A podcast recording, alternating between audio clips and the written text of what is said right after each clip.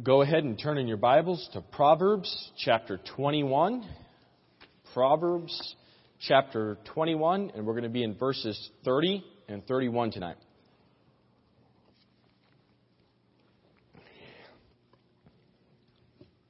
Proverbs chapter 30, verse 30, verses, Proverbs 21, verses 30 and 31. There, we'll, we'll get it straight. But as we're turning there, we'll go ahead and read, and then we'll pray, and then we'll get started. The Bible says, There is no wisdom, nor understanding, nor counsel against the Lord. The horse is prepared against the day of battle, but safety is of the Lord. Let's pray. Dear Heavenly Father, Lord, we just come before you tonight again, and we just thank you for the opportunity we have to open up your word. And I just pray, Lord, that you would be able to speak tonight, and that your word would be clear, that I wouldn't say anything I shouldn't say, Lord, and that um, your word would be free to speak to hearts, including mine tonight. In Jesus' name I pray. Amen. Now, before I get started, I want to make sure I give some credit where credit is due. Um, I don't want to be guilty of perjury or whatever what they say in the papers. Now I can't remember the term. Whatever. I heard it enough in college. Now I can't remember it. Plagiarism. There we go. I know it's not perjury. That's court. But um, I was I was studying for the sermon. I always enjoyed. Um, we read through the Proverbs as a family in the Bible reading schedule, and we came across this verse. I was a boy, and I always remembered, you know, horses battle. Oh yeah, and that was one of my. I enjoyed hearing about the verse, and I had done a little bit of studying on it, and then um, for this message, I've done um, some study for it. But I heard a message actually by Brother Sam preached, and I'm going to use one phrase that Brother Sam used because I just can't say it any better myself. So I'm just get, I'm going to use some of that. He preached an amazing message out of that. I am not going to try to duplicate it, but I am going to use some things that he said just because it was good. But going into this, this is an amazing passage from the Bible that really speaks to us today and has a lot of carryover. It, and I'm calling the message tonight. The title is Two Principles That'll Guide Your Life. Two principles that should guide your life. I remember growing up, or as I'm working with kids, even my brothers and sisters, if we're playing a game or whatever, I say, if you want to enjoy the game, or if I am in children's church and I'm talking to the kids, I say, if you want to enjoy being in children's church tonight, you need to obey the rules. There are certain rules that if you listen to me like you're quiet, you sit in your seats, you don't talk out of turn, we can have a great time. We can have a great time here in junior church. Or we can have a great time playing baseball or basketball when we play by the rules. When I played basketball at Heartland, I hated it when you had some freshman come in there who thought he knew everything and he was going to, I'm just like, we're at Bible college. We're not, we're not in competition. Chill out a little bit. Let's just have some fun. If you obey the rules, you can enjoy what's going on. And there's some certain guiding rules and principles to everything we do that can make an activity very safe and enjoyable. Before I ever handled my first firearm, my dad drilled into me and pounded into my thick skull some very important principles that if I was going to be able to enjoy some time with a firearm, I had to have these down pat. Always treat a gun like it is loaded, and you cannot make a mistake with a gun. My, until I had not only quoting that to him, but I had the idea, my dad wasn't going to let me handle a loaded gun. Why? Because it wouldn't have been safe. It wouldn't have been safe for him, myself, anybody around me without obeying those two rules. How about some principles for driving? I'm working on getting my New York City CDL and they have a manual. So many, well, not quite, but it's all computerized now. But they have a manual on you have to do this. Your tires have to have this much tread depth on the front. They cannot, you know, and you're going through and they have all these rules. Why? Because they want people to drive these massive vehicles safely. When some people, you look at their driving and say, apparently they wouldn't pay any attention to the rules. And you blow their horn at them, at your horn, and let them know that they are not obeying the rules. But as we're working at Union, you know, for working with electricity, there's rules for working with electricity. There's rules for working on scaffolding. For almost anything you do in life, if you want to do it safely, if you want to be able to enjoy what you're doing, there's certain rules that apply that allow you to do what you're trying to do safely and correctly. Well, there's also some principles and rules that should guide not a certain activity, but your entire life. That guide how you live your life. Each decision you make, there's some principles from God's Word that guide how you make those decisions. And there's two principles in these two verses, one in each one, that are very, very simple. In fact, they could almost be called, they should be called common sense. I'm not going to preach anything new to you tonight. I'm not going to, because there's nothing new in the Bible. It's been there for 2,000 years. You know, we can read the Bible and that's what's there. I'm not going to preach anything new to you tonight. I'm just going to remind you of some of the things that have been in the Bible and that we need to, I need to be reminded of so many times. Verse number 30. There is no wisdom, nor understanding, nor counsel against the Lord. Simply, there's no human thought process or ability that negates what God has already said in His Word. What God has already said, there's no human reasoning, wisdom, understanding. That's what the writer of Proverbs is saying. Let's look at it. It says, There is no wisdom, nor understanding, nor counsel against the Lord. We look at the person who wrote the book of Proverbs was Solomon. We look at some of his later writings in Ecclesiastes, and he said, I communed with my own heart, saying, Lo, I am come to great estate, and have gotten more wisdom than all they that have been before me in Jerusalem. Yea, my heart had great experience of wisdom and knowledge. We look at Solomon, who was absolutely the smartest man who has ever lived. He had the most wisdom, the most experience, the most riches, everything that man could possibly have. He had it to the utmost extreme. God gave Solomon wisdom. But when he ignored the wisdom that God had given him in his word, when he decided, I'm going to go experience life my way, suddenly we now call him the world's wisest fool.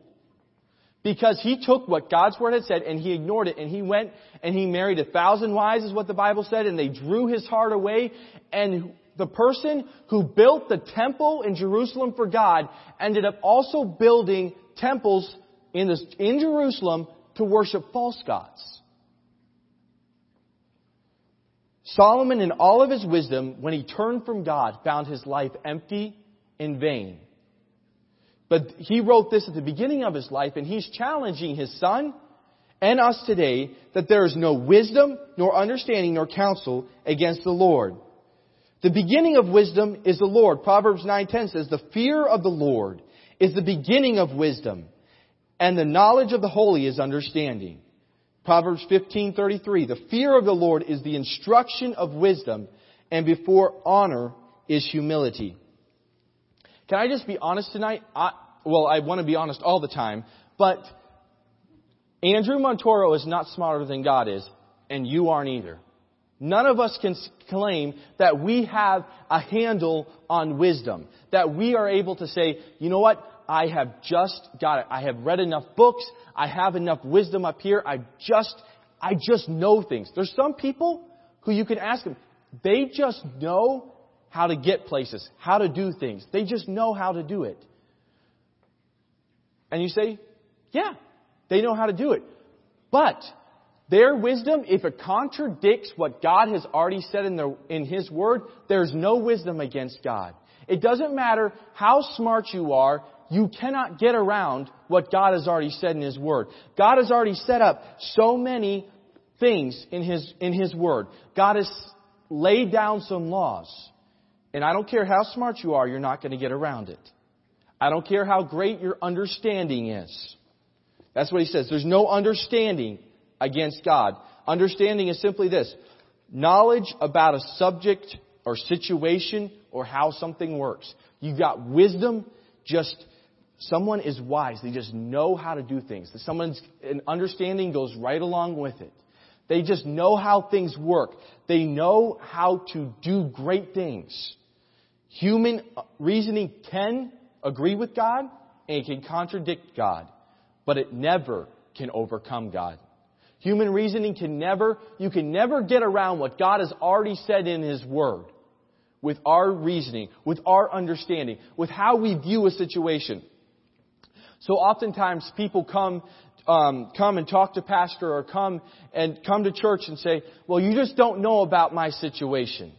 You know, that's, that was great and all back in, back in Jesus' day. You know, that was great back when the disciples were living. But, you know, we live in the 21st century now. The Bible really, you know, our culture doesn't really agree with what the Bible says. You know, what they say in the colleges, that really isn't, you know, that's more important when, than what the Bible says. No, what the Bible says here is it doesn't matter how great your understanding is. It doesn't matter how much you know about this situation or how much you know about what society says about morality or what, Messiah, what the society says about ethics or what the society says about honesty and living rightly and purity.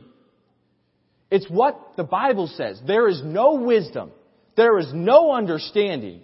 And there's no counsel against God. Well, some people say, well, I know I'm not that smart, but you see, I know people. I can go and I can talk to this guy, and I don't know everything, but he knows everything. I'm going to go get some advice from this guy. I'm going to go talk, let me talk to your, let me talk to my lawyer first. Let me talk to my lawyer. And what God is saying here through Solomon, what he's written in his word is, it doesn't matter how much wisdom, it doesn't matter how much understanding you have. It doesn't matter how much counsel you have. It doesn't matter. You can go to the greatest sources and get all the advice you want. You could read mountains of books, and they're out there. You can get so lost in even quote unquote theology books that are going to teach you how to be a great Christian and win the entire world for Christ. Excuse me. But no, if that contradicts the Bible, if that goes against what God has already said in His Word, such as that God wants to save everyone, speaking against Calvinism, there is, you could read just thousands and thousands and spend your entire life reading after men who don't agree with God's Word. And what God is challenging us here today is you can get all the counsel you want. You can read all the books you want. You can be as wise as you want. You could be as wise as Solomon, which no one in this room will ever be. But if what you're doing is against what God has already said in your Bible, said in His Word, there is, it doesn't matter how great your wisdom you think your wisdom is. It doesn't matter how great they say their counsel is. There is no wisdom. There is no understanding. There is no counsel against God. There's no counsel that reaches to the same level as God. God has got the corner on the market. In fact, He's got the entire market. There is, there is no coming in and saying, well, I've got a little bit. No. God has complete grasp on what truth is. Because God is truth. What God has said in His Word is exactly what is right. And if it disagrees, if what someone says or what we think about this situation disagrees with what God's Word has said, it's wrong. I believe everyone in this room would agree with that statement. If I said, the Bible is 100% correct, I would get amens. People would say, that's right. Everything the Bible says is true. Yes, amen. The Bible is God's Word. It should dictate how we live our lives. Amen. That is true. But so often, I know in my own life, when it comes to a certain situation that, well, you know, this is a special situation. Why? Because it's my situation. So often it's, it's the Bible applies to everything till it's my situation. And we can say, well, I just really need to figure this out. Well, God's Word has already settled the issue. So don't fight against God. That's the application from this, from this thing. The, the um, principle from this verse, verse number 30, that there is no wisdom, no understanding, nor counsel against the Lord. You cannot fight against God and win. Whatever the situation you're looking at it. If you're looking at your finances, We know what the Bible says, or if you don't know, you could come to Pastor, you could come to myself, we could show you from the Bible what God has to say about your finances. That the 10% belongs to God. But you don't know what debt I'm in. You don't know what I'm doing. There is no wisdom, nor understanding, nor counsel against the Lord. Well, we just love each other. Well, this is what the Bible says. But the Bible, does it really say that? There is no wisdom, nor understanding, nor counsel against the Lord. What about visitation? Pastor's been doing a series on Sunday nights, if you've been here, about witnessing and how to witness and how to witness to your coworkers and showing up on visitation. And we've had some more people coming out on visitation, and it's been a blessing. But say, I just don't know if I can make time for that. Well, you might not be able to make the regular visitations. But every, due to work or some, something that you can't really control, but every one of us needs to be a witness. Every one of us needs to be sharing God's Word and say, well, I'm just scared, or I don't know. There's no wisdom, nor understanding, nor counsel against the Lord. If God is telling you to do something, if God's Word is clear and has instructed you to do something, doesn't matter how smart you are. It doesn't matter how big a grasp on the situation you have. It doesn't matter who you've talked to, who just is in the know and can give you the best advice. It doesn't matter which book you're reading that tells you how you can be a successful Christian. If it goes against what God's Word has already said, it's worthless. You cannot fight against God. Because there is no wisdom, nor understanding, nor counsel against God. Psalms 147:5 says, Great is our Lord and of great power. His understanding is infinite. Proverbs 2:6 says, For the Lord giveth wisdom. Out of his mouth cometh knowledge and understanding. Psalms 33:11 says, "The counsel of the Lord standeth forever, the thoughts of his heart to all generations." What does God want you to do? There's things in each one of our lives that God wants us to do. And if it is, we shouldn't try to explain it away. We shouldn't try to duck it through reasoning or we're not going to get away with it. God has spoken through His Word there's no wisdom, no understanding, nor counsel against the Lord. Principle number two, verse number 31. The horse is prepared against the day of battle, but safety is of the Lord. There is no true security in trouble outside of God. The verse here says the horse is prepared against the day of battle.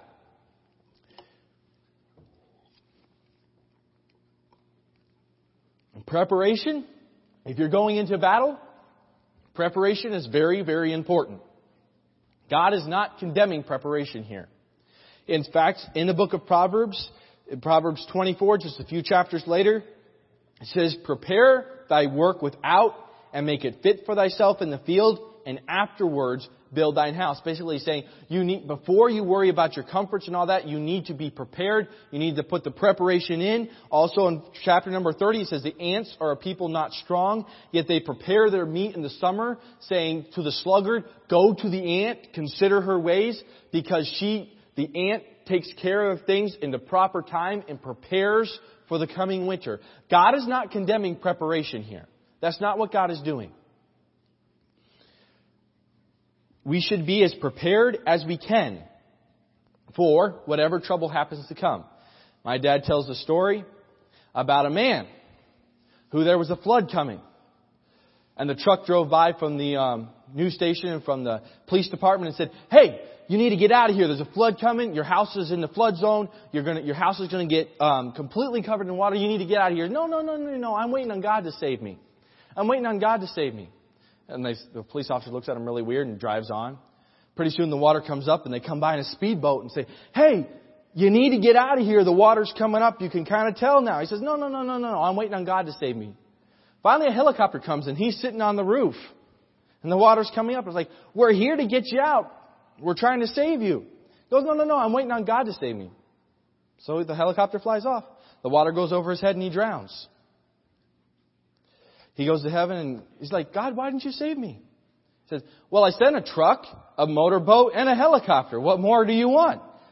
And, um, but sometimes he, it's a stupid story. It's a joke, obviously.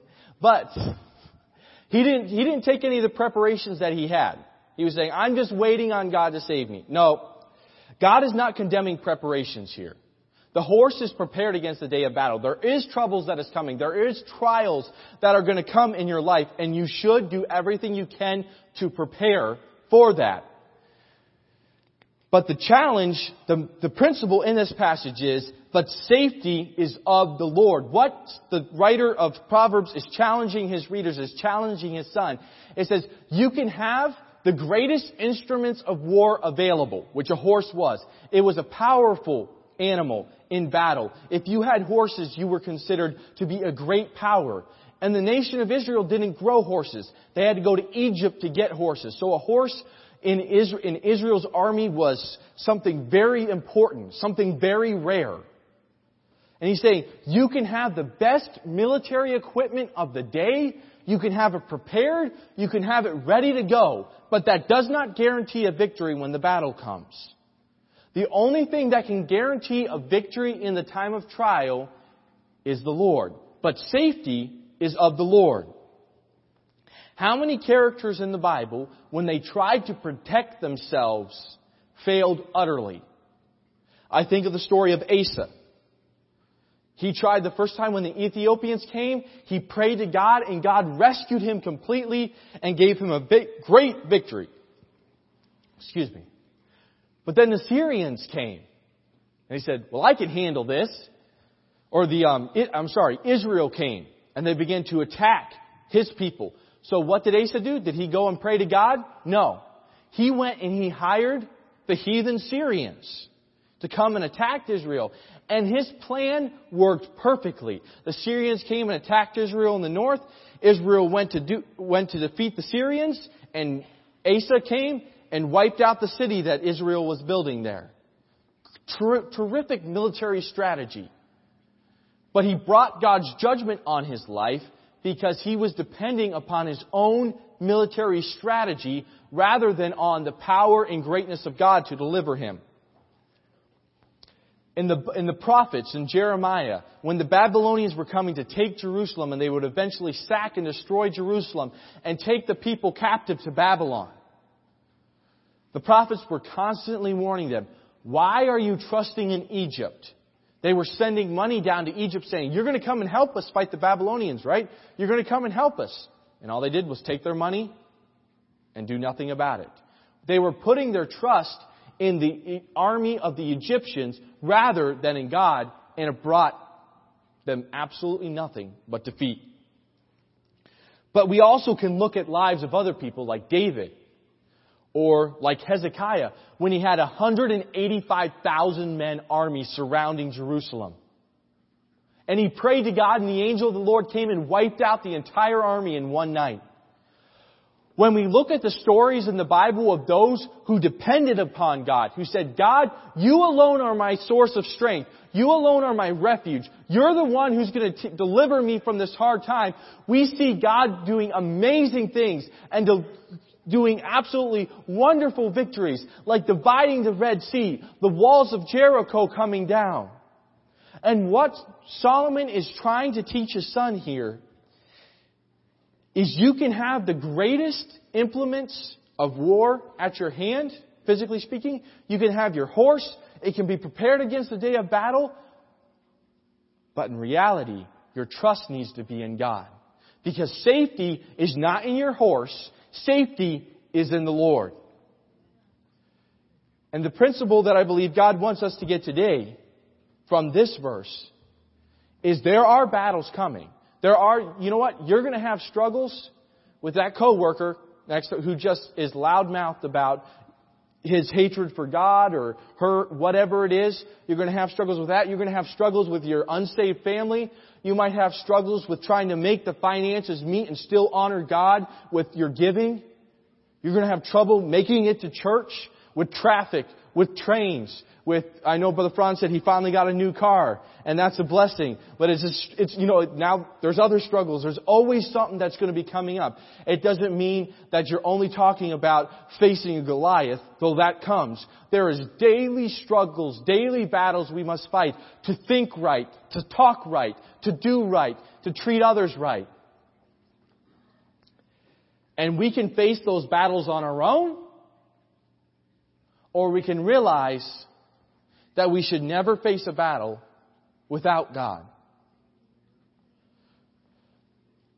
The two principles that are in this text never fight against God. It doesn't matter. No, there's no wisdom, there's no understanding, there's no counsel against the Lord. If you're trying to think of a way to get around it, stop. You can't. Just simply submit to what God has already said. There's no wisdom, understanding, and counsel against the Lord. Never fight against God. Principle number two. Never fight without God. Because safety is of the Lord. We can be as prepared as we want, but without God, we will never see the victory. So what areas of your life are you seeking God's victory? Or are you seeking to get around God? What areas in my life am I saying, well, I know what the Bible says, but I'm, let, let, see if we can sidestep that a little bit. Or what areas I say, well, just bless God, I'm just going to do this. And we totally forget to get on our knees and spend time with God in prayer. We, we never should fight against God. That's, that's doomed. We're never going to win. And why would we want to? God knows what's best for us anyways. God's plans are what's best for us it's not our own. How many people who have destroyed their lives because they say, I know better? I know better than my parents. I'm tired of listening to all the rules. I'm going to go join the Marine Corps. Uh, yeah, that was something my dad said a lot growing up. And I'm like, hmm. Well, he told me people said that anyways. And I'm like, that's nuts. Because I've seen some Marine Corps people. That doesn't make a lot of sense. It doesn't make a lot of sense to fight against God either. It really doesn't. And it makes even less sense to fight without God. Because there's battles that we're going to face. You know what? You could say exactly the right thing and still be wrong. It's only when we are in the Spirit of God and we're trying to do things the way God has wanted us to do in His power, in His might, that we truly can see the victory in, in these everyday battles when I was at college, I had a natural tendency. We were having a debate um, in my second year of college. We were having speech and debate class, and we had a debate. And we got up there, and I was the first speaker, and so I said my piece or whatever. And then they got up to cross-examine me. Well, I'm standing there at the podium, and this girl comes up, and she's about this tall. I was doomed from the start because I just I just said something. She was like, "Please stick to yes or no answers," and I said, a loaded question deserves a loaded answer. And the whole room just got silent. Why? Did I say anything wrong? No. But I'm a guy about this tall and she's a girl about this tall, and everybody thought I was just beating on this poor girl, which I wasn't trying to do. But the illustration of that is, you know what? Did I say anything wrong? No. But there was a spirit that came across even if I wasn't meaning it, that was totally wrong. And that's what I'm meaning by even if you say the right thing, you know, you want to witness to that coworker, you want to tell them about the love of God, but if you're trying to do that without praying and having God help you do that, you might come across like I did standing there and saying, you know, whatever. I wasn't saying that, but that's the way I came across. And it actually hurt my team because I came across that way. And when we're trying to do things for God, if we're not in the Spirit of God, if we're not on our knees allowing God to do the work, we can hurt our testimony for Christ. We can hurt what God is trying to do because we're not allowing God to give the victory. We're not allowing God to do the work. God's word is always right. Whatever God's word has said, that's final. Our great thought processes or what some great man said is never going to usurp what God has already said. We cannot fight against God, and we should never fight without God. So, my question is what battles are you fighting today? Nobody has to, it could be something just, in between, just between you and God. And God's dealing with your heart saying, I want you to do this. I want you to serve in this ministry. I want you to start showing up for this service that you don't come to. You can say, well, you know, I, I really don't think I don't really don't think I have the time or whatever your excuse is. Don't fight against God and don't fight without God. It's that simple. Two principles that you should live your life by. Don't fight against God. Fruitless. Don't fight without God. It's just as fruitless. Let's pray. Dear Heavenly Father, Lord, we just thank you for your word. We just thank you for how clear it is, Lord. I just pray that uh, you would speak to hearts tonight, Lord, and that you would do the work. In Jesus' name I pray. Amen. If you will have the piano.